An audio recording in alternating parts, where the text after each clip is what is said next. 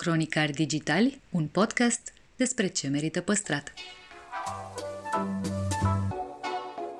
Podcastul Cronicar Digital este proiectul echipei care, de 2 ani, promovează patrimoniul în rândul tinerilor, scuturând de praf și prejudecăți interacțiunea cu istoria și cultura.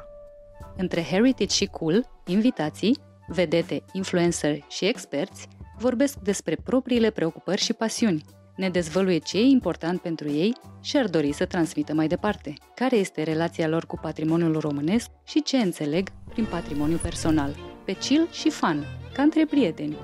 Moderatorii podcastului sunt Cristian Șimonca, a.k.a. blogul O Travă, adică eu, și jurnaliștii de cursă lungă Diana Popescu și Dragoș Vasile.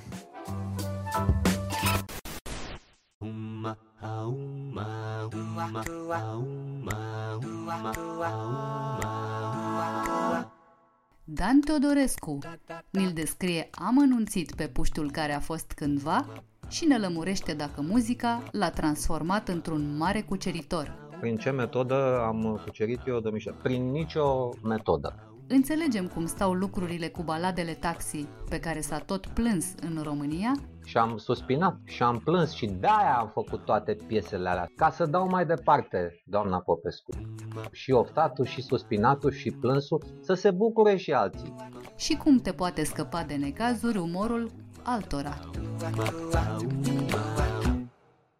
Salutare tuturor! Invitatul meu de astăzi este un cetățean pe care îl cunosc de multă vreme, dar în legătură cu care mai am destule semne de întrebare și uh, sper să lămurim diverse mistere în ceea ce îl privește împreună astăzi. Dan Todorescu, bun venit la Cronicar Digital!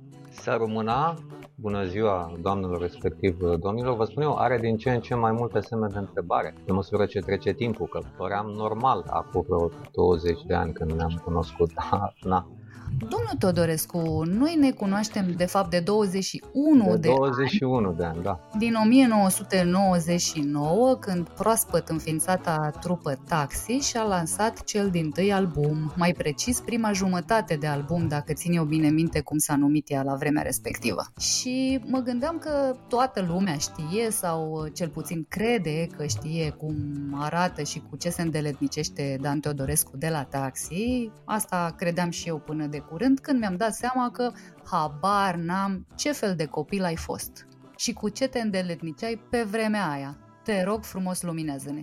Aș pleca de la ce ai spus puțin mai devreme, că am fi lansat, zici tu, o jumătate de album în 1999 și ai spus, dacă țin eu bine minte. E, reușita acestui interviu depinde strict de tine, că dacă tu nu ții minte ceva, deci în niciun caz nu ne putem uh, baza pe memoria mea. Amintirile mele, doamne și domnilor, sunt aproximative, deci ce o să vă povestesc eu în continuare, e posibil să se fi întâmplat, dar este la fel de posibil să nu se fi întâmplat. În urmă, sunt amintirile mele, poate că am mai lucrat la ele, e posibil, cine să mă contrazică, cel puțin în momentul ăsta, poate ulterior. Cum am, care era întrebarea, ce fel de copil am fost? Da, uh, da, ce, da. ce făceam în, în copilărie? Eu arătam gras și mi-aduc aminte că mâncam. Asta. Și citeam în timp ce mâncam. Acum pentru că mănânc mai puțin, automat citesc mai puțin, din păcate. În fine, da, asta, cam asta făceam. Eram, uh, hai să nu fiu foarte aspru cu mine, eram grăsunel. Durduliu? Durduliu, durduliu, cu ochelari, visul oricărei uh, fete în clasele 1 8, că poate o să mă întreb cum m-am descurcat. Nu m-am, nu m-am descurcat în niciun fel. Și, dar, dar în liceu a fost chiar mai rău. Pentru că în liceu, cum spun, chiar aveam nevoie să, aș fi avut nevoie să mă descurc, dar nu, nu.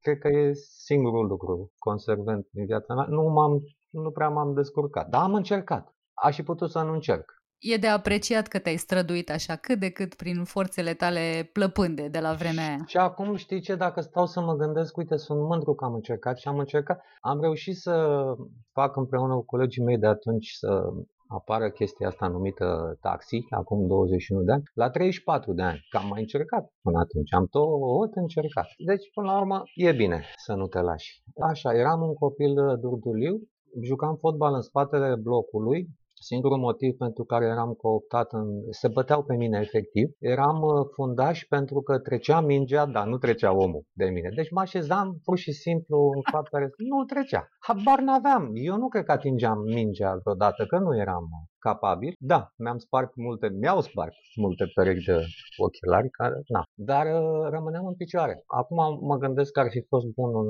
rugby, un ceva, ca să-mi demonstrez cu adevărat calitățile. Un sumo? Da. Un sumo, eventual ceva, dar asta jucam spatele blocului în nu mai există spatele blocului meu. Acum acolo este mult asfalt și o clădire foarte înaltă și multe mașini. Au dispărut uh, multe lucruri din copilăria mea începând cu mine. da. Copiii din ziua de azi au șanse să fie chiar și mai durduli decât tine pentru că nu mai au nici măcar locul ăla de joacă de pe vremuri. Apropo de, de lucruri nu foarte vesele, cei care te cunosc știu că ești uh, genul, uh, cum să-l numesc eu, atletic prin excelență ești uh, ipofondru, ai tot felul de haine pe tine până și vara când toată lumea nu știe cum să scape mai repede de ele. Ești cunoscut pentru uh, îndelunga ta relație cu răcelile și cu durerile de gât. Uh, înțeleg că ai fost un, uh, un sportiv uh, încă de mic. Ce fel de adolescent ai devenit? În primul rând, uh, mi-aș permite să te contrazic. N-aș, n-aș spune ipohondru. Eu, ca orice om pe lumea asta, am, am și eu niște, niște bucurii, niște pasiuni nu știu, mă gândesc că ție îți place să te duci într-un magazin de habar n-am ce îți place ție, îți plac, nu cred că te-am prins pe tine bine, nu ești relevantă, dar chiar și tu care ești atipică, spuneți că îți place să te intri într-un magazin de habar n-am, de, de, de, de decorațiuni interioare. De decorațiuni interioare. Iată, vezi, știam eu că ajung până la urmă cu ajutorul undeva, unde trebuie. și, e, cum intri într-un magazin de decorațiuni interioare și te bucur și intri într-o farmacie și mă bucur, înțelegi? Și eu chiar întreb, bine, sunt niște doamne doamne care mă cunosc de mult și când le întreb, ați adus ceva bun? Înțelegi că nu știi niciodată când apare pe mentolat, pe mai rafinat. Pentru că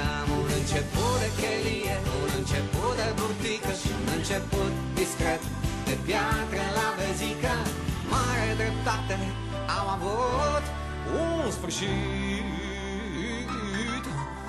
e un început. Oh, oh, oh, oh, oh, oh, oh. Doamne, mi-aduc aminte pe la 14-15 ani, clasa 8 și primul an de liceu, cam așa, mă duceam iarna la piscină. Eu știu What? că asta pentru cei care mă cunosc este o bombă. Este o bombă și pentru mine acum, deși știu că am făcut chestia asta. Mă duceam iarna la piscină, la sfârșit făceam un duș rece. M-am stricat. M-am stricat uh, înainte să dau treapta a doua, pe vremea aia, pentru cunoscători. M-am stricat, m-a apucat o criză de frig într-un tramvai la un moment dat și de atunci am rămas uh, de pe. E frig. Eu consider că sub 21 de grade începe frigul. Mie mi-e frig sub 24 ca să fiu cinstit, dar am zis să fiu bărbat.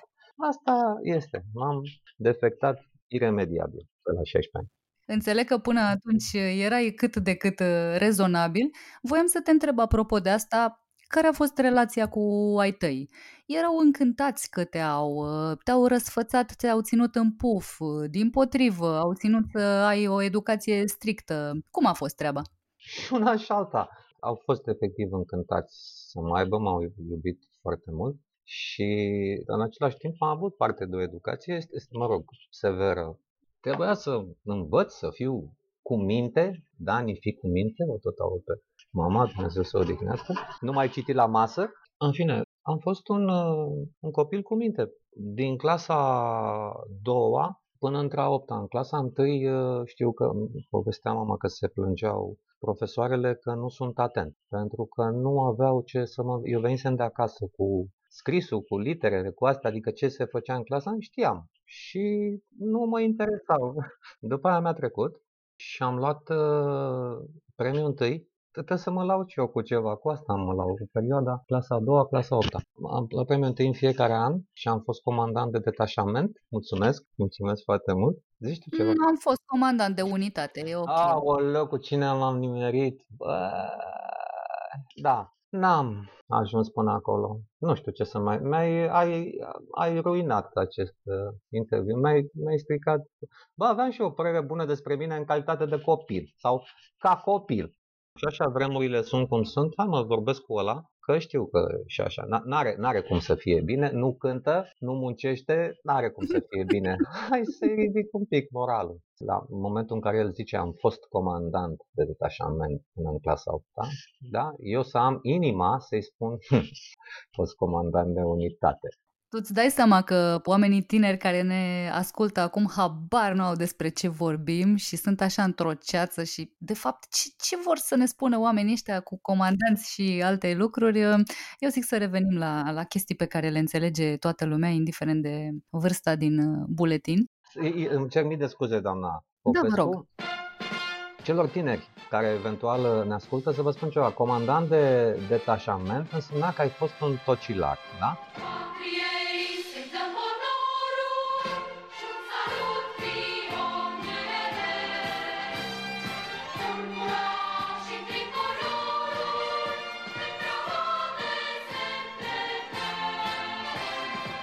Comandant de unitate, băi, ai fost un tocilar ordinar, nenorocit, nu te iubea nimeni, nimeni din, din toată școala aia, ca să știți. Da, în, în ce hal am ajuns, domnule, uh-huh. deci uite-te și tu, pe mâine cui a da. ajuns cultura.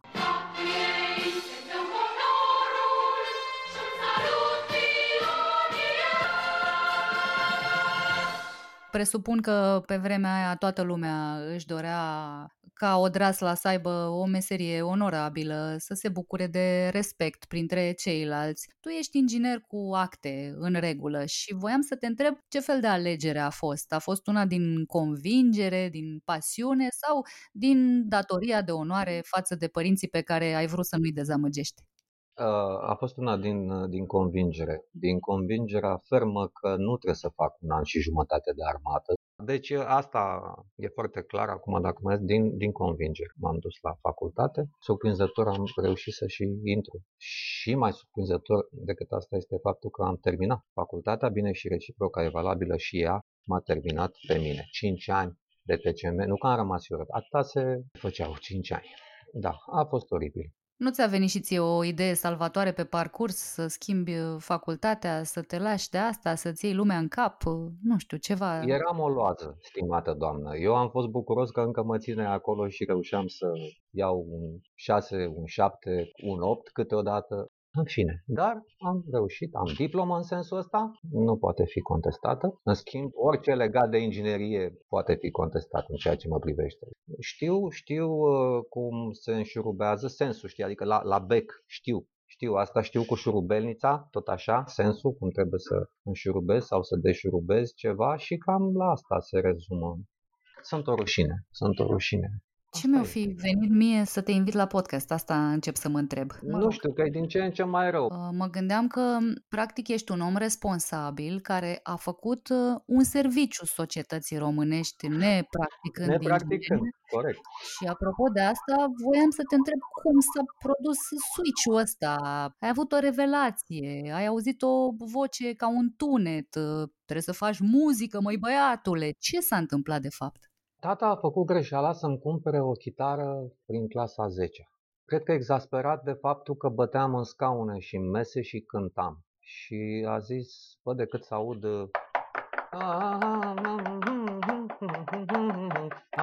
mai bine iau ceva să fie totuși cu armonie, cu un pic de muzică. Poate reuși să scoată niște muzică din chitara aia, că din corzile vocale e clar că nu. Și asta a fost. Am făcut și o trupă în liceu, se chema Rev. Dacă ne întreba cineva de la ce vine numele, spuneam că de la Revelion, dar noi știam că vine de la Revoluție. Uh. Mm? Cumva am protestat în felul nostru, n-a știut nimeni, dar noi știam. Și uh, am luat, am reușit să luăm premiul întâi la cântarea României, secțiunea rock. Ei bine, exista așa ceva pe vremea cu o piesă intitulată Alb. Care era întrebarea ce am făcut, nu mai știu. Cum, ai, cum s-a produs switch de la inginerie la muzică la 34 de ani sau un pic mai devreme, de fapt? Nu, nu, eu am tot încercat. Am încercat, deci am cântat și în facultate, am încercat și după, am compus uh, diverse piese pentru diversi oameni cunoscuți pe vremea aia, și anume piese de, așa se numește, genul, muzică ușoară sau pop din anii 90, na, ca să înțeleagă și mai tinerii noștri. Și ce soliști cunoscuți au cântat uh, creațiile dumitale?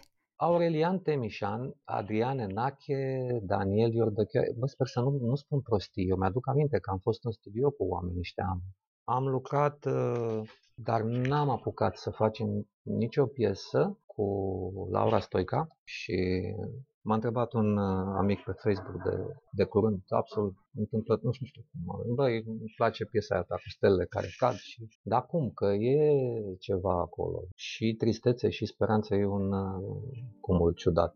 Și i-am mărturisit, nu cred că am mai spus chestia asta public, cum o fac acum, refrenul ăla e, e pentru Laura, după ce s-a întâmplat uh, tragedia.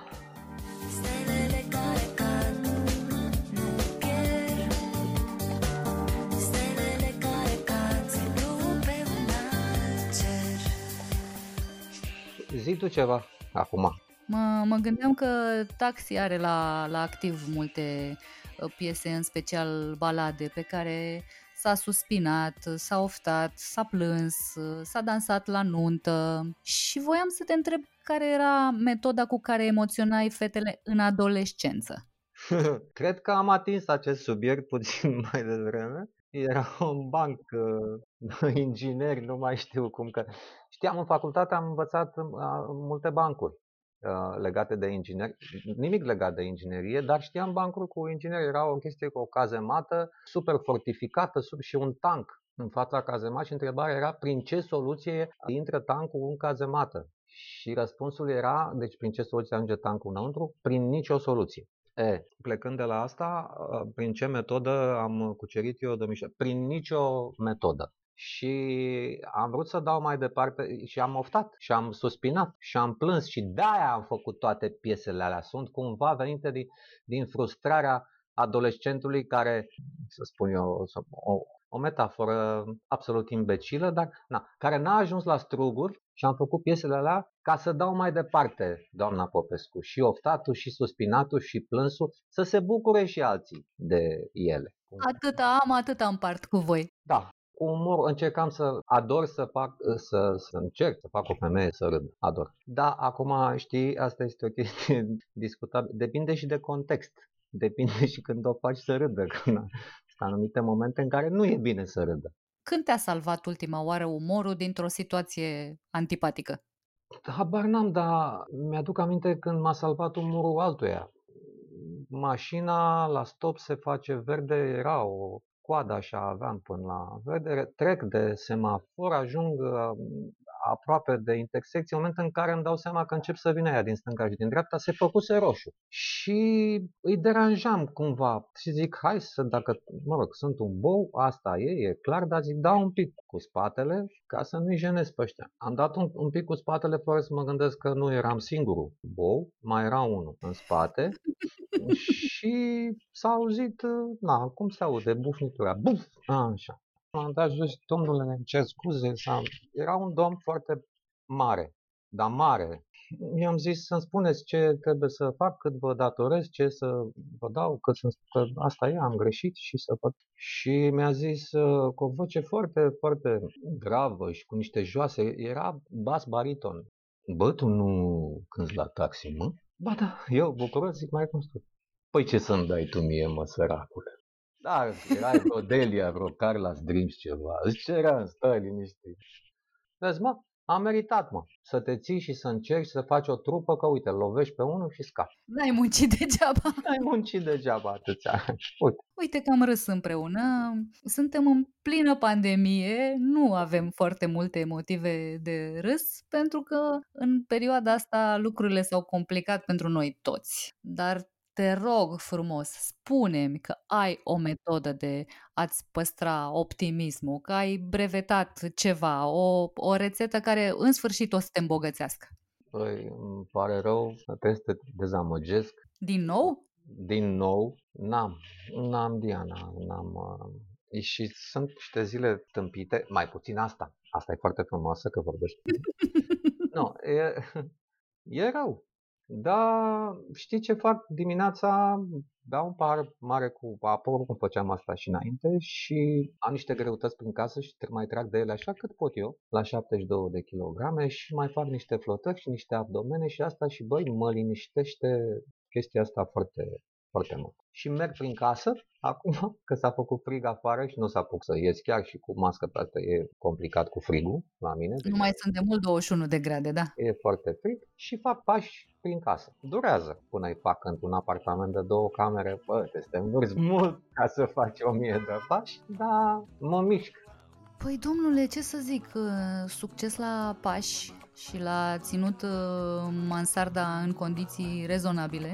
Rezonabile, da. Și îți mulțumesc tare, tare mult pentru, pentru discuția de azi. Eu îți mulțumesc și sper că data viitoare când ne vom auzi să ne și vedem și să ne și îmbrățișăm. A, bine ar fi. Da, Doamne ajută.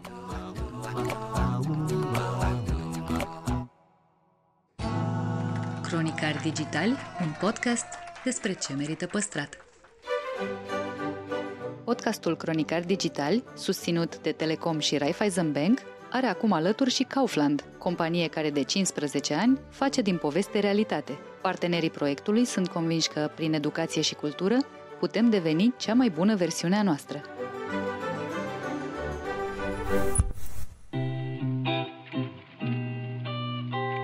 Antropologul Monica Stroie detaliază cum s-a modificat relația românilor cu patrimoniul, subliniază importanța gastronomiei în cultura unui popor și ce anume îi se pare regretabil la monumentele din Europa. Îmi place de multe ori să mă refer la, la peisajul de statui dintr-un oraș ca la o grămadă de bărbați de stat călare pe cal. Bună, Monica! Bună! La Cronicare Digital vorbim despre patrimoniu în general. Ești destul de familiarizată cu subiectul prin formația ta de antropolog. S-a schimbat în vreun fel în ultimii ani modul în care ne raportăm când auzim cuvântul ăsta patrimoniu? um, dacă vorbim strict de România, uh, discuția poate e un pic separată. La modul general, așa în, în, în trenduri globale, aș zice că da, patrimoniul uh, s-a mai democratizat, nu mai e realitatea aia sobră, uh, impunătoare, care să ne oblige la, la reverență, la respect uh, și există forme de, de dialog cu patrimoniul, de contestare a patrimoniului, lumea pur și simplu se, se ia la trântă cu uh, dogmatismul ăsta uh, despre ce înseamnă patrimoniu cu P mare. Avem, de exemplu, foarte recent cazul mișcărilor Black Lives Matter, în Statele Unite, care au avut și componenta asta de, de dialog chiar violent cu statuile.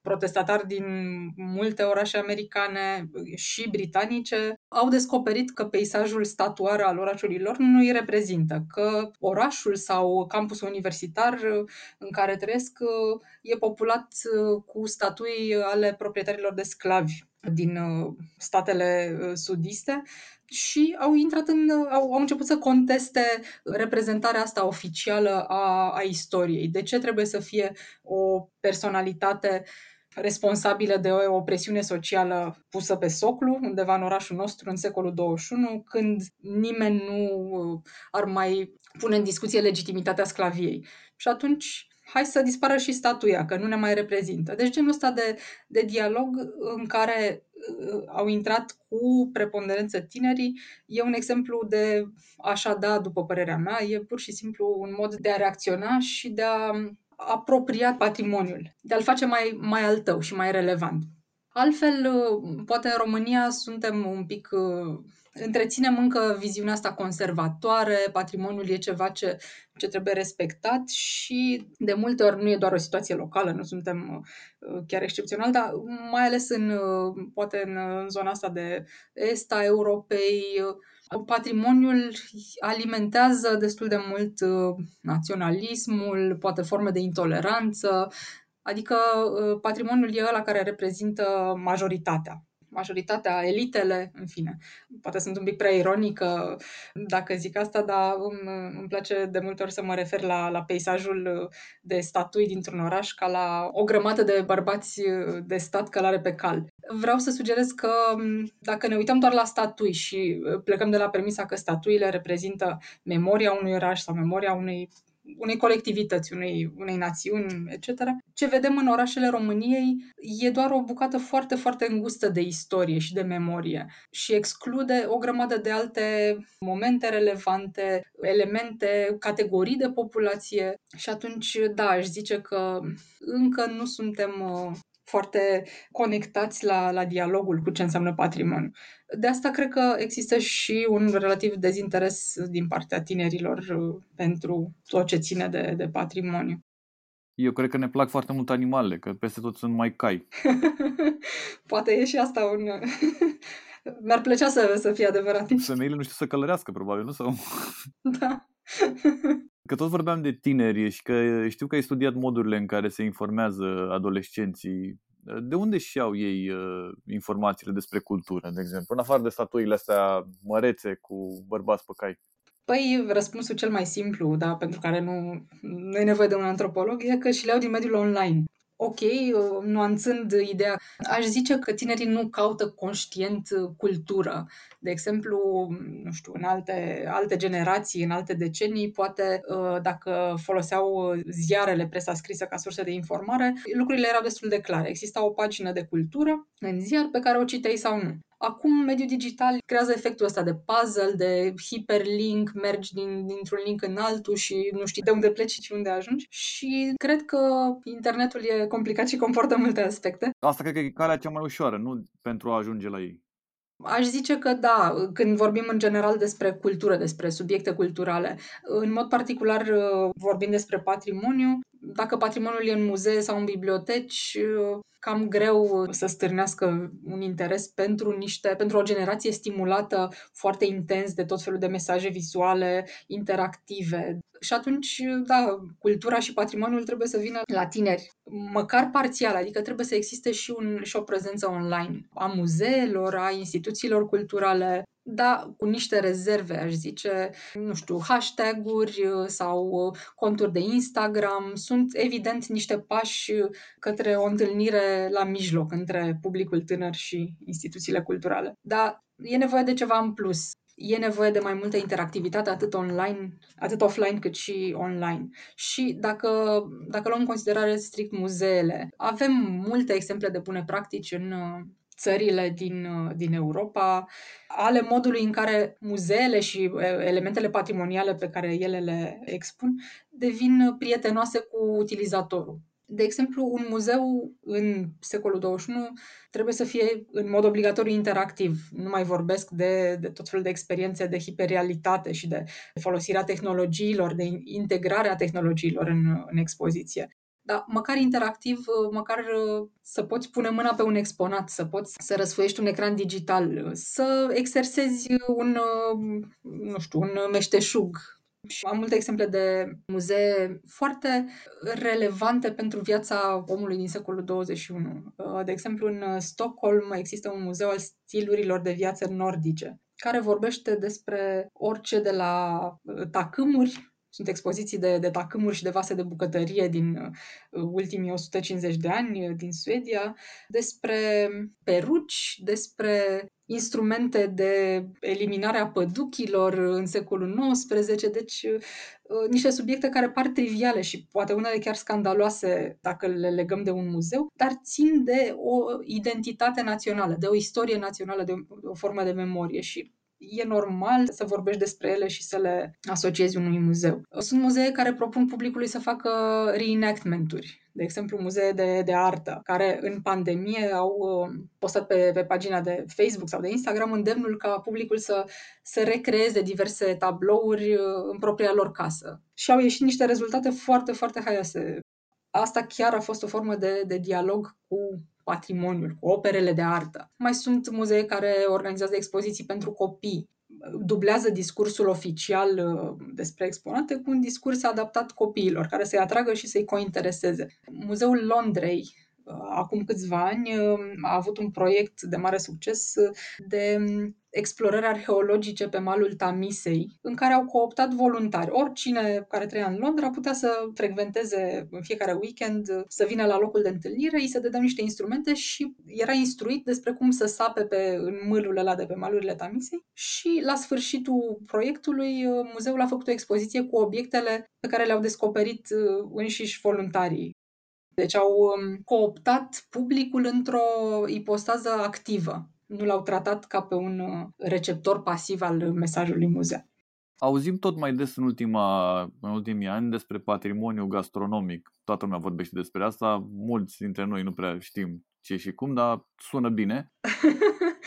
Patrimoniul uh, alimentar, gastronomic, e o formă de, de patrimoniu imaterial. Deci există deja un standard, există o, o categorie oficială pe care o definesc și cu care lucrează instituții precum UNESCO, categorie care se referă la diversele expresii culturale vii, care sunt încă relevante, care sunt practicate de, de o comunitate, aceste expresii culturale. Deci, instituții precum UNESCO au, au observat că a te concentra doar pe clădiri și pe forme materiale ale trecutului trece într-un cont de umbră niște lucruri care sunt foarte importante pentru oameni azi dacă noi valorizăm o, o practică din, din jurul hranei, ea poate avea valoare de, de patrimoniu. Toată zona de cunoașteri gastronomice, de cum se prepară o slănină, tradiții de conservare, afumarea, sărarea, prepararea conservelor, prepararea cozonacului, a colivei, nu știu, genul ăsta de cunoașteri sunt uh, patrimonializabile. La noi, ce ține de mâncare e asociat mai degrabă cu forme minore de creație sau de cultură. Ca peisaj instituțional în România, tot ce ține de mâncare e gestionat de Ministerul Agriculturii. Fac trimitere la exemplul Italiei sau al Franței, unde avem uh, mâncarea aflată și sub uh, gestiunea Ministerului Culturii și a Ministerului Turismului. Ceea ce înseamnă o recunoaștere oficială că uh, mâncarea nu e doar, nu hrănește doar stomacul, ci și mintea. Plus, faptul că mâncarea are și potențial uh, turistic. Poate ajuta o, o localitate sau o regiune să, să se reprezinte în fața vizitatorilor. La noi, revenind, mâncarea e mai degrabă despre agricultură și poate există și la nivelul discursului uh, de, de zi cu zi vehiculată ideea asta că bucătăria românească nu are nimic original, că toate chestiile noi le-am împrumutat. Sarmalele le avem de la turci, ciorba de la turci, alte chestii de la ungari, de la austrieci, alte lucruri care ar fi rusești și tot așa rezultă că nu avem cu ce să ne lăudăm în materie de, de bucătărie. Mi, mi se pare o pistă falsă, pentru că nu e vorba de cine a găsit primul o metodă de, de preparare a mâncării, ci de importanța pe care anumite alimente, anumite preparate o au pentru viețile noastre. Sarmalele, de exemplu, sunt în mod sistematic asociate cu mâncarea festivă, cu sărbătoarea, cu Crăciunul și atunci au de ce să, să fie considerate patrimoniu național. Avem și alte exemple de, de mâncăruri sau de practici alimentare din zona asta cumva importantă identitar tot ce ține de porc. Îmi pare rău să o zic, sunt aproape vegetariană, dar aș, aș da totuși exemplul uh, tranșării porcului de Crăciun și pomana porcului. Sunt niște practici culturale importante pentru anumite categorii de populație și chiar dacă le face cineva în bătătură și poate nu e neapărat ceva frumos sau de pus în expoziție, ar trebui recunoscută ca o practică culturală și ca o formă de patrimoniu. Cu alte cuvinte, vrei să, adică vrei să menționezi faptul că putem include agricultura și gastronomia în patrimoniul național. Da, da, categoric. La UNESCO, țări precum Franța și Italia și-au înregistrat o grămadă de practici alimentare. De exemplu, arta pizzei uh, napoletane, arta pizzaioloului. La fel, uh, Franța, care are o tradiție numită masa gastronomică care e un fel de, de masă festivă, masă de duminică, unde se reunește familia și în meniu apar, apare o ofertă mai, mai largă de, de preparate. La fel, Franța a considerat că asta e o, o practică culturală importantă și uh, a înregistrat-o în lista patrimoniului mondial. Trivializând, s-a mândrit cu faptul că familii și prieteni se întâlnesc duminica și mănâncă împreună. Și atunci, de ce nu ar fi și la noi uh, practica pomenii, considerată uh, importantă. Sau ziceai de agricultură. Practicile care țin de, de fân, sunt un univers întreg, o, o lume culturală. Cositul fânului uh, e legat de calendarul uh, anual, de diverse sărbători, de momente de, de sezonalitate, de impactul uh, asupra mediului și asupra locului pe care cositul fânului îl are. Iar e important. Și tot așa, dacă unim toate piesele astea de puzzle, ar rezulta că și practicile din jurul fânului sunt o formă de, de patrimoniu imaterial și național, bineînțeles. Că tot vorbeai de sărbători și că urmează, mai avem puține zile până atunci. Care sunt tradițiile și obiceiurile care ne pot apropia chiar și în aceste vremuri uh, mai neobișnuite? Mai tulburi. Mai tulburi, da. Eu am un pic de ansietate când mă gândesc la, la sărbătorile care urmează. Paștele petrecut în izolare mi s-a părut uh, inedit, să zicem, nu, nu neapărat distractiv, nu m-am bucurat de el, dar am, l-am luat ca pe o experiență. M-am uitat în jurul meu, am văzut uh, forme de entuziasm. Lumea pur și simplu căuta, chiar și în condițiile acelea neprielnice să, să sărbătorească Paștele aproape ca întotdeauna. Acum, de Crăciun, mă tem că va exista niște oboseală, niște, mă rog, că, că vom vedea niște forme de epuizare, dar există, desigur, niște metode să păstrăm focul sărbătorii uh, aprins. De multe ori, uh, soluția e tot în, în digital.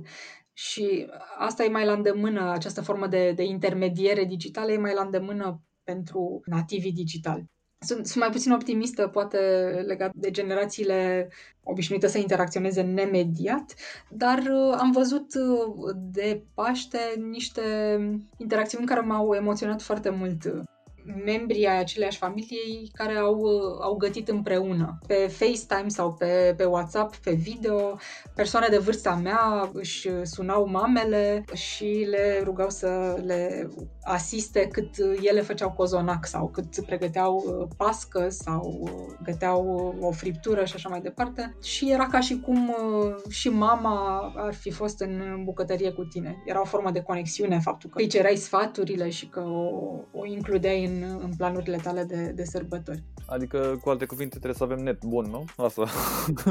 da, și din păcate pe net nu, nu se transmit mirosurile, nu? Că e foarte important de, de Crăciun mirosul la îmbătător care umple casele. Când mergem acasă la părinți, că despre asta e, despre confortul ăsta emoțional al întoarcerii acasă. Dar asta e ne, ne apucăm de gătit fiecare la casa lui. Îți mulțumesc foarte mult uh, pentru că ai vrut să stai de vorbă cu noi. Mulțumesc la Îți fel. mulțumesc să ai o zi frumoasă. La fel și tu. Să rămână. Povești greu de crezut. Mituri care au pus la treabă imaginația a generații întregi. Oameni și proiecte nebunești. Ce e adevăr și ce e invenție. Uneori, realitatea își scoate pălăria în fața unei născociri irezistibile. Cu vorba bună este pastila în care îți spunem ce lucruri incredibile am mai aflat. În episodul de azi, Mănăstirea Corbii de Piatră. Ați ajuns vreodată în satul Șghiabur din județul Argeș? Are câteva sute de locuitori și un monument cu totul ieșit din comun. Mănăstirea Corbii de Piatră este un ansamblu rupestru din secolul XIV, reînființat în anul 1512 în perioada domnitorului Neagoe Basarab. Biserica mănăstirii este săpată în stâncă, la fel ca trapeza mănăstirii, sala de mese și un spațiu despre care se spune că a fost folosit de Neagoe Basarab ca tribunal în aer liber pentru judecăți publice. Mănăstirea este situată la 400 de metri de centrul comunei Corbi, atestată ca locul de baștină al corvineștilor. Se mai pot observa în zonă ruinele castelului Voicu, tatălui Iancu de Hunedoara. Biserica rupestră a fost săpată în peretele masiv de stâncă înalt de 30 de metri și lung de 14 metri și jumătate. Prima atestare documentară datează de la 23 iunie 1512, dar există informații certe, conform cărora biserica a existat și înainte de această dată. Lăcașul a primit hramul Adormirea Maicii Domnului și a fost închinat domnitorului Neagoe Basarab căpătând încă de la reînființare statutul de mănăstire domnească. Călugărița Magdalina, ctitora restauratoare a lăcașului de la Corbii de Piatră, ca așezământ monahal, era mătușa voievodului Neagoe Basarab. Această legătură de rudenie explică închinarea mănăstirii la doar câteva luni după redeschidere domnitorului.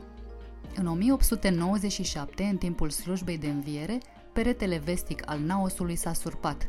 În vara acelui an, credincioșii au adus meșteri italieni cioplitori în piatră de la Albeștii de Mușcel pentru a-l reconstrui.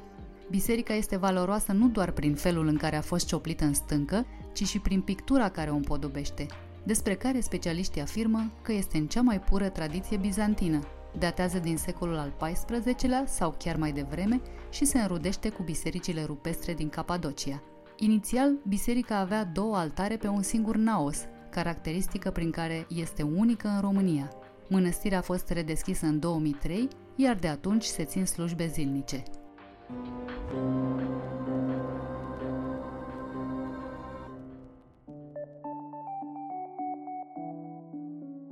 Valer Hancaș, director de comunicare și corporate affairs la Kaufland România, ne spune cum reușește să facă față provocărilor pandemiei unul dintre marii retailer de la noi. Aflăm ce înseamnă inovație și creativitate în acest domeniu și care este cea mai importantă componentă a acțiunilor de responsabilitate socială.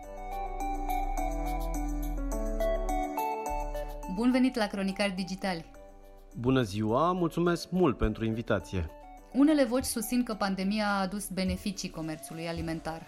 Oamenii sunt mai interesați de produsele de strictă necesitate, dar 2020 a adus cu siguranță provocări neașteptate în domeniu. Cum s-a poziționat Kaufland? Care au fost strategiile pe timp de criză? Dacă vorbim de beneficii, cred că singurul și cel mai important beneficiu pe care l-a câștigat retail-ul în perioada pandemiei este acel uh, capital de imagine. Pentru că, da, uh, retail-ul a fost un erou de sacrificiu, un erou venit din partea economică industrială.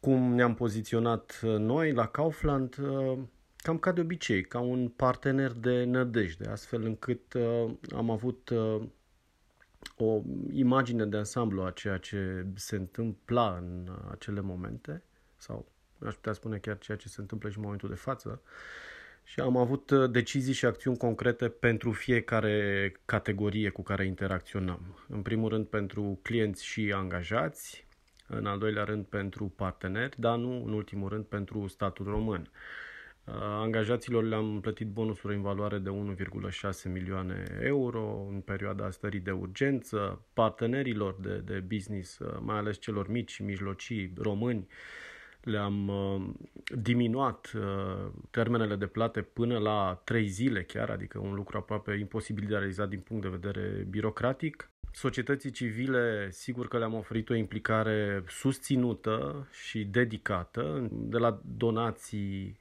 sau anumite proiecte care să susțină cumva activitatea din sistemul medical, activitatea uh, din sistemul sanitar și așa mai departe. Mă refer aici la o implicare doar din punct de vedere al CSR-ului, uh, care se ridică undeva la aproape 2 milioane de euro.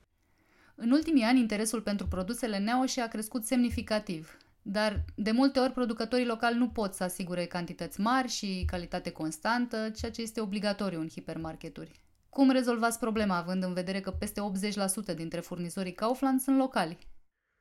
produsele neaușe, îmi place terminologia pe care o-ți uh, folosit-o. Da, e o ecuație, într-adevăr, cu mai multe necunoscute, care continuă să ne dea bătăi de cap în, chiar și în ultimii 15 ani. Din uh, fericire, iată că am ajuns, uh, așa cum bine ați precizat în întrebare, să avem un procent majoritar de furnizori locali. Secretul constă, din punctul meu de vedere, în uh, ceea ce înseamnă și este foarte greu de înțeles, asocierea. Există piețe europene, exemple de bune practici, în care fără această asociere din partea agricultorilor, a producătorilor, a procesatorilor și așa mai departe, sigur că rețetele de succes uh, vor întârzia să vină. 2020 a venit și cu o aniversare, se împlinesc 15 ani de când sunteți pe piața românească. Aș vrea să știu care considerați că sunt marile realizări ale acestei perioade și la ce mai aveți încă de lucrat. 15 ani, într-adevăr. Uh, pentru mine sunt chiar 16 ani și o să vă întrebați probabil uh, cum de am mai mulți ani în Kaufland decât uh, are Kauflandul de când s-a deschis în România. E, o să fac o glumă și o să spun că am fost angajat prematur. Mi-aduc aminte la deschiderea primului magazin Kaufland în România, și anume Kaufland Colentina, am fost întrebat de către președintele Consiliului de Administrație din acea perioadă, Consiliul de Administrație Kaufland Internațional, ce produse românești sau ce branduri românești uh, lipsesc din uh, portofoliul uh, oferit clienților noștri. Mi s-a părut ușor bizar în acel moment întrebarea, dat fiind faptul că venea, așa cum am precizat, chiar de la președintele Consiliului de Administrație Kaufland Internațional. Iată că după 15 ani am reușit să ne dăm seama de fapt care sunt brandurile sau producătorii sau produsele care la acel moment ne lipseau din portofoliu Uh, și în momentul de față putem uh, cu tărie să afirmăm că avem parteneriate, parteneriate solide, de durată, cu producători români, uh, cu peste 80% dintre partenerii noștri, fiind vorba de bunuri, produse, servicii sau alte necesități, fiind chiar români. Și cred că asta este cea mai mare realizare. Poate că mulți dintre noi nu asociază un mare retailer cu inovația sau creativitatea. V-aș ruga să le schimbați părerea cu exemple concrete.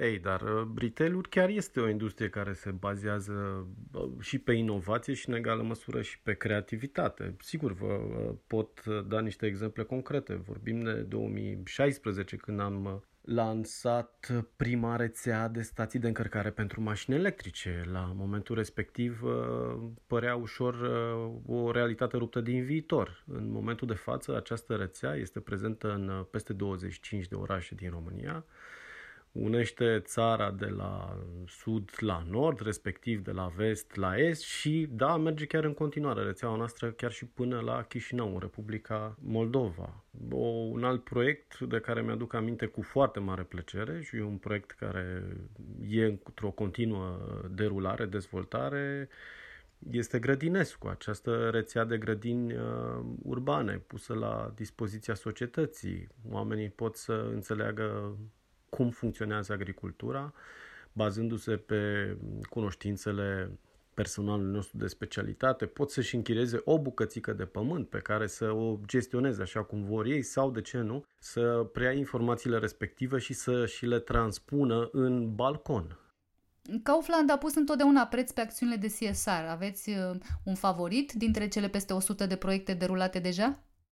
Mi-e foarte greu să denumesc un anumit uh, proiect, mai ales atunci când vorbim de CSR, pentru că, da, vedeți, poate și tonalitatea s-a schimbat puțin. Când vorbim de CSR, parcă intervine o emoție suplimentară sau un grad suplimentar de responsabilizare și atunci uh, n-aș vrea să fac o diferență între cele 100 de proiecte derulate până în prezent sau cele câteva mii de proiecte derulate în uh, anii anteriori. Însă, dacă vorbim de un lucru favorit tangențial cu CSR-ul, da, am ceva uh, la suflet, în sensul, bineînțeles, pozitiv. Uh, am oamenii care sunt implicați în CSR, indiferent de, de statutul lor. Din punct de vedere social, în experiența mea de business de până acum, mi-am dat seama că, da, acești oameni sunt favoriții mei. Ați susținut cultura și pe timp de pandemie. De ce e important să fim aproape de cultură, chiar și atunci când ni se cere distanțare socială? Cultura este un subiect uh, foarte, foarte sensibil. Uh, citeam de curând uh, undeva un citat care suna, dacă bine mi-aduc aminte, ceva de genul cultura este purtătoarea de cuvânt a civilizației.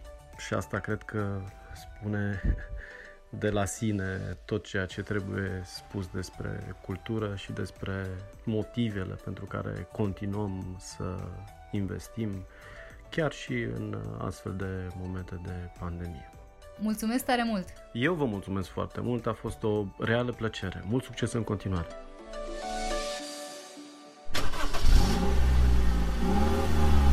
Rubrica Portret de călător este susținută de MOL România, care știe că un carburant de calitate și o cafea bună prind tare bine la drum. Marius Pancu explică de ce Parisul e a doua lui casă și motivul pentru care în bagajul de vacanță pune minimum un costum. Am uh, trăit mult între Paris și București și acolo nu cred să fi plecat vreun, în vreunul dintre weekenduri dacă nu l-aveam deja lăsat uh, taxideul acolo, fără black tie după mine și s-a întâmplat de foarte multe ori să apară petreceri neprevăzute care impuneau un astfel de cod vestimentar. În plus, aflăm cum evoluează cea de-a doua cariera lui, colecționar de apusuri.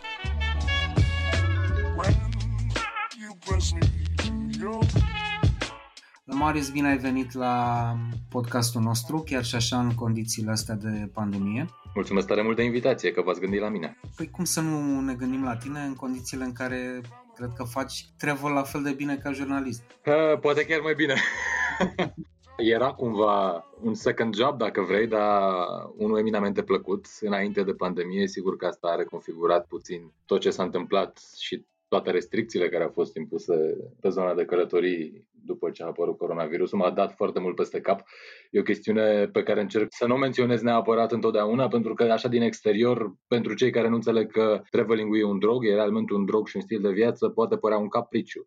Dar uh, în condițiile în care eu eram obișnuit să plec cam o dată pe săptămână, maximum la două săptămâni din oraș, pentru mine a fost o setare absolută. Îmi imaginez că este foarte greu, dar uh, dincolo de a intra în detalii, o să zic așa că um, pare genul dandy, așa în sensul literar al cuvântului. Și de-aia îmi permit să încep cumva abrupt cu o întrebare realmente tâmpită. Câte perechi de pantaloni scurți de stofă ai în garderoba pentru vacanțe? Mai cred că două. Nu sunt fanul pantalonilor scurți în general. Nici măcar când merg pe plajă am uh, alternative la care apelez, uh, pantalon de in lungi, pantalon uh, de mătase, dar știi de ce? E și dintr-un motiv practic foarte simplu, pentru că de multe ori la restaurantele la care vreau să merg pentru prânz sau pentru cine, dacă rămân direct din explorare sau direct de pe plajă, nu te acceptăm pantaloni scurți. Și atunci decât să car după mine 11.000 de schimburi, prefer să am doar slipul de baie și o pereche de pantaloni lungi. Apropo de asta, m-am uitat atent pe contul tău de Instagram, uh, Mr. Pancu. You're a stalker. și mi se pare că ai ratat o carieră de model pentru costume și îmi pare a fi cam singurul bărbat pe care îl cunosc care pleacă în concediu cu minimum un costum în valiză, greșesc? Deloc, deloc și să știi că a venit uh, din nou foarte util filozofia asta. Am plecat pe o insulă vara cu un costum la mine și la un moment dat, prin uh, circuitul de întâmplări și de oameni care au apărut pe insulă fără să ne vorbim înainte, am ajuns la o nuntă. E, ce făceam dacă nu aveam costumul respectiv la mine? Pentru mine costumul e și un fel de armură, îmi dă o siguranță. Știu că tot timpul am la ce să apelez dacă se întâmplă să apară un eveniment important și nu e o fantezie asta. Întotdeauna am fost pregătit în vacanțele pe care le-am avut, chiar și cu, de pildă, dacă plec într-o capitală europeană, e posibil să am și un, uh, un black tie cu mine am uh, trăit mult între Paris și București, am călătorit între cele două orașe foarte des și acolo nu cred să fi plecat vreun, în vreunul dintre weekenduri dacă nu l-aveam deja lăsat uh, taxideul acolo, fără black tie după mine și s-a întâmplat de foarte multe ori să apară petreceri neprevăzute care impuneau un astfel de cod vestimentar. Despre complimentul cu costumele îți mulțumesc foarte mult, dar să știi că n-am ratat-o, am refuzat-o. Apropo de, de Paris la care o să revin uh, și apropo de modul în care vrei să te îmbraci și să ai ocazia să fii tot timpul elegant, am înțeles că te-a prins Brexitul la Londra și ai făcut o transmisie în acest sens. Uh, are loc și un microfon USB în, în, în valiza aia? Ești pregătit pentru că pur și simplu ești jurnalist și în vacanță? Eu cred că, într-adevăr, meseria unui jurnalist nu se oprește niciodată. Eram la Londra într-un scop pur personal la momentul respectiv. Erau niște proteste într-o zi crucială pentru un vot în Parlament post-Brexit, dacă să revină Marea Britanie sau nu la, în sânul Uniunii Europene, pentru că știi că lumea și-a dat seama după ce a votat da. că a făcut o mare tâmpenie. Și eram pur și simplu între uh, plimbarea de la muzeu, era în Trafalgar Square protestul, și înspre, înspre cine la momentul respectiv. Am văzut că se întâmplă acest protest și nu aveam cum să fiu acolo și să trec să look the other side, știi, să mă uit în cealaltă direcție, pentru că nu-mi pasă, pentru că sunt în afara orelor de program, pentru că nu pontez. Nu, un jurnalist înregistrează evenimentul de interes în orice circunstanță s-ar afla el. Și efectiv am apelat la un prieten, n-am avut avut arsenalul de jurnalist sau n-am avut arsenalul tehnic. După mine, Alminder, sunt și destul de tehnic, după cum ai putut să remarci în încercarea de a pregăti acest podcast. Și pur și simplu am rugat un prieten să fie operatorul meu de ocazie. E destul de simplu dacă îți dorești cu adevărat să faci meseria asta la parametrii cei mai înalți și să nu te dezici niciodată de ceea ce ar trebui să fie scopul autentic al unui jurnalist, adică să transmită informația mereu și să aibă mereu ochii deschiși și urechile pregătite să audă ce se întâmplă în jurul lui. Revenind la Paris, Parisul pare a fi destinația ta favorită din ce am văzut în poză acum. Mm-hmm. Și am două întrebări. De unde e Georgiul acela din numele tău? Și doi, care este sau care sunt cele mai frumoase locuri din Paris din dincolo de ce s-a văzut în Before Sunset sau de ce știe lumea pe din afară despre, despre Paris? Numele mele sunt ambele de inspirație franțuzească, nu știu, trebuie să le mulțumesc părinților pentru asta sau poate e un blestem al părinților. Marius vine din uh, Le Miserable, e Marius Merci, Georges de asemenea, de inspirație franțuzească sau, mă rog, e un nume care îmi permite cumva să fiu foarte accesibil când mă prezint prietenilor de toate naționalitățile posibile, pentru că le e mai ușor să pronunțe. Acum, despre locurile din Paris, nu știu, sunt, uh, sunt atât de multe și orașul e atât de frumos uh, sau pentru un uh, îndrăgostit de Paris, uh, cred că fiecare străduță are farmecul ei aparte.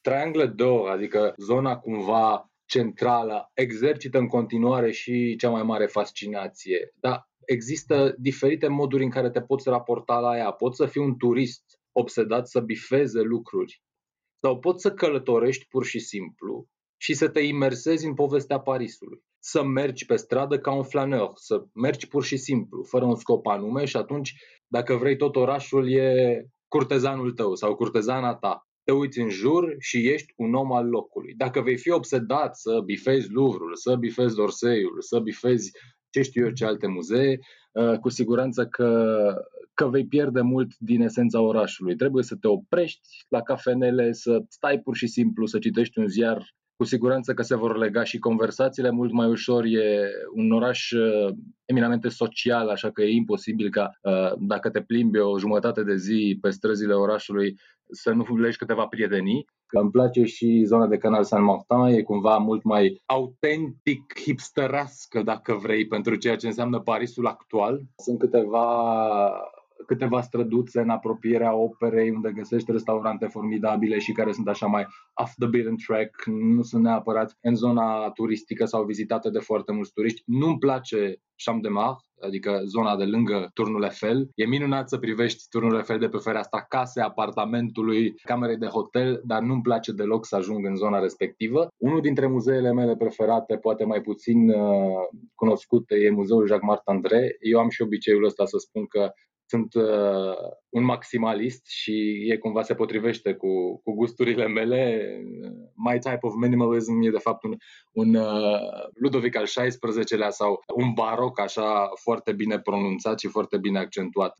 Ai trecut și tu prin experiența lui Cioran, uh, aceea că Parisul te-a învățat, uh, printre altele, și să mănânci? O, cu siguranță, pentru că uh, în București nu există arta asta de a cina, de dragul de a cina. Acolo, în Paris, mai ales de când am, am dobândit, dacă vrei, și un anturaj uh, pur parizian, așa ne construim zilele, luăm uh, micul dejun, ne gândim la micul dejun unde vom merge la prânz, iar la prânz, uh, imediat ce trecem de primul fel, ne gândim unde facem rezervările pentru cină. Eu nu sunt neapărat un mare gurmand, dar într-adevăr sabaferul franțuzesc nu e în trecut de nicio altă bucătărie, cred eu. Și dacă ar fi să aleg, um, nu știu, o, o ultimă masă pe lumea asta, cred că opțiunile mele s-ar uh, încadra așa în zona bucătăriei franțuzești, undeva între un magre de canar foarte bun sau un foie gras foarte bun sau niște scoiți Saint-Jacques, poate chiar la Le Grand Colbert. O să-mi permit să citez acum direct din tine. Wow, am ajuns în acest punct! Destinația perfectă trebuie să aibă mare, o apă albastră sau turcoaz, ca în Grecia sau Italia, și plajă liniștită unde să pot citi. Am încheiat citatul. Uh-huh. Și mie îmi place să citesc uh, mult pe plajă, dar uh, dincolo de cărțile astea pe care le luăm cu noi, uh, de ce că pentru tine călătoria cultură? Cum vezi legătura asta dintre travel, cultură și civilizație? Eu cred că traveling e cea mai bună școală pe care poate cineva să o facă. e cea mai bună universitate. Dar, repet, ține doar de a pleca cumva cu uh, dorința de a fi cât mai deschis la ce se întâmplă în jurul tău. Dacă ai plecat cu dorința asta și cu mindset-ul ăsta, cu siguranță vei învăța foarte multe lucruri. De ce are legătură cu domeniul cultural? Păi, unu, odată că te imersezi în cultură, nu o vezi doar în paginile cărții, cu siguranță că vei descoperi niște lucruri în jurul tău. În al doilea rând, cred foarte mult în schimbul ăsta cultural și informațional între persoane din diferite medii, din diferite background-uri, iar asta e facilitat de întâlnirile intermediate de vacanțe. Dacă nu călătorești, e foarte greu să înțelegi pe deplin cât de variată e umanitatea. Aș fi zis că și evoluția noastră ca popor de când mm-hmm. călătorim ar fi trebuit să fie ceva mai spectaculoasă în urma a ceea ce am văzut afară. Dar dăm voie să-ți spun că nu mi se pare deloc așa și cum îți explici că nu ne-am deșteptat prin călătorii așa cum ar fi trebuit să o facem? Cred că noi avem tendința să vedem doar în bula noastră acum. Sigur, suntem câțiva oameni fericiți și privilegiați și recunoscători eu unul pentru, privile- pentru șansa asta de a putea să călătorim, dar România de la firul ierbii n-a ieșit foarte mult în continuare din țară sau dacă a ieșit, a ieșit să muncească pur și simplu. Nu și-a permis cu luptatea asta de a călători de dragul călătoriei și de a se imersa, cum spuneam mai devreme, în viața autentică a unui oraș. Dacă au călătorit, au călătorit în scopuri profesionale, au mers să muncească foarte bine, ulterior banii respectiv nu i-au investit în ei înșiși, n-au mers mai departe să își facă, nu știu, vacanțele, să meargă la muzee, să descopere viața culturală a țării în care trăiesc, sunt pur și simplu acolo, în țările respective, ca în niște anexe dormitor ale propriilor lor vieți de aici, din România, și singurul scop este să se întoarcă și pe bună dreptate îi pot înțelege, nu condamn pe nimeni, sunt oameni care au familie aici, pentru care orizontul e aici în România. Noi, în bula noastră, probabil că ne-am deșteptat, dar nu suntem suficient de mulți încât să schimbăm o țară întreagă. Suntem acei câțiva care comentăm de pe margine, dar poate că nu înțelegem exact România de la firul ierbii. Al minter că, uite, apropo de cum nu înțelegem noi România, voiam să te întreb că colecționezi apusuri de soare. Exact.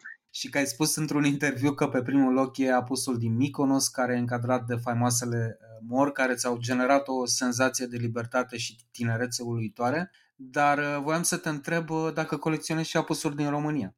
Ah, cu siguranță. Frecvent postez și apusuri chiar din București. Sunt acea persoană care continuă să privească în sus pe stradă și să se oprească din mers ca un bezmetic să mai uh, pozeze un colț de arhitectură, un colț de clădire.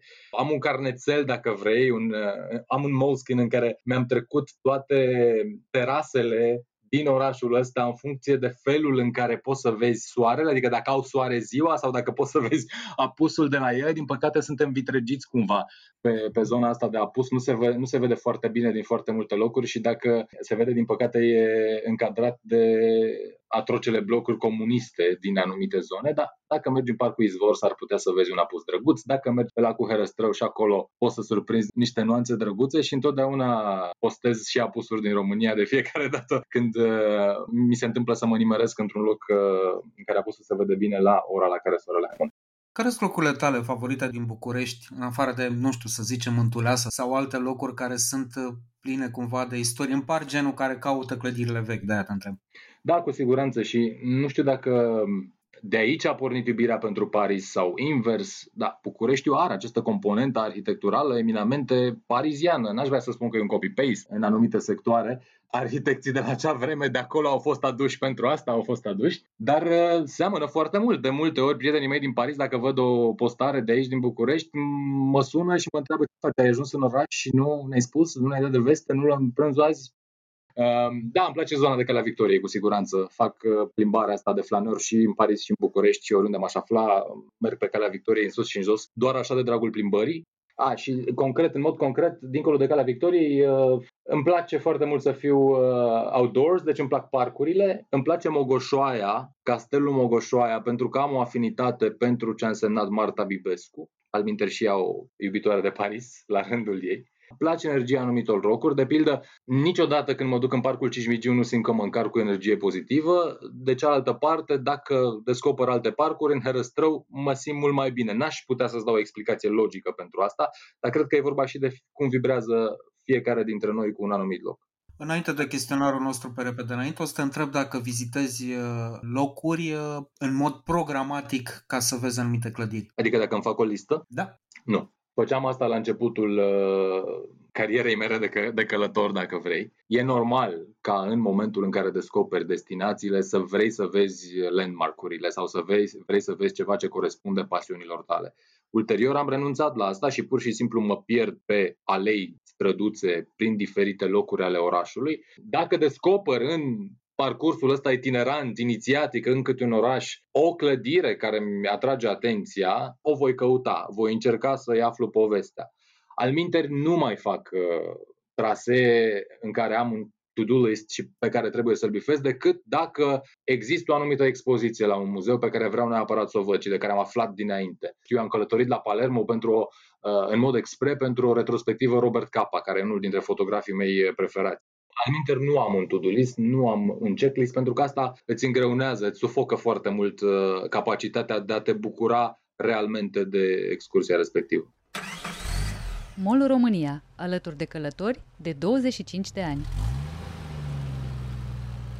La sfârșit avem uh, un chestionar pe repede înainte cu întrebări uh, scurte și care sunt aceleași în fiecare episod și răspunsuri tot așa scurte pe cât, uh, pe cât posibil. Mm-hmm. Care e locul tău favorit din România? Dealurile Transilvaniei. Unde nu te-ai mai întoarce nici plătit în România? Uite, e o întrebare pe care nu mi-am pus-o.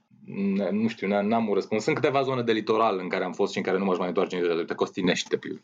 Care e cea mai frumoasă clădire din România, în opinia ta? Clădirea Ateneului. Cea mai bună mâncare din România? Ah, nu mănânc mâncare românească, mi se pare foarte, foarte grea. Cred că deserturile, dacă ar fi să aleg ceva, nu știu, papanașii, dacă sunt considerați românești. Uh, da, sunt, dar cel mai românesc desert știi care e? Coliva. Coliva. Și ultima întrebare, care ți se pare cel mai frumos drum de mers cu mașina? Ah, drumul Național 1 spre aeroportul Otopeni.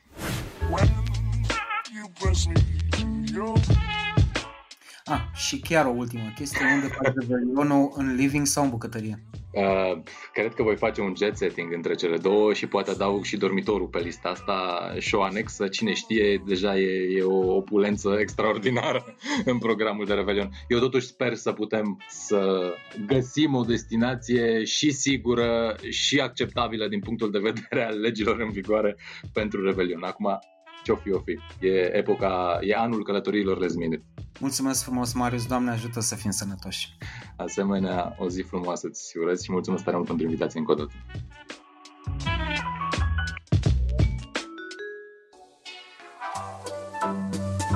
Podcastul Cronicar Digital este susținut de companiile Raiffeisen Bank, Telecom și Kaufland România. Partenerii proiectului sunt convinși că, prin educație și cultură, putem deveni cea mai bună versiune a noastră. Cronicari Digitali, un podcast despre ce merită păstrat.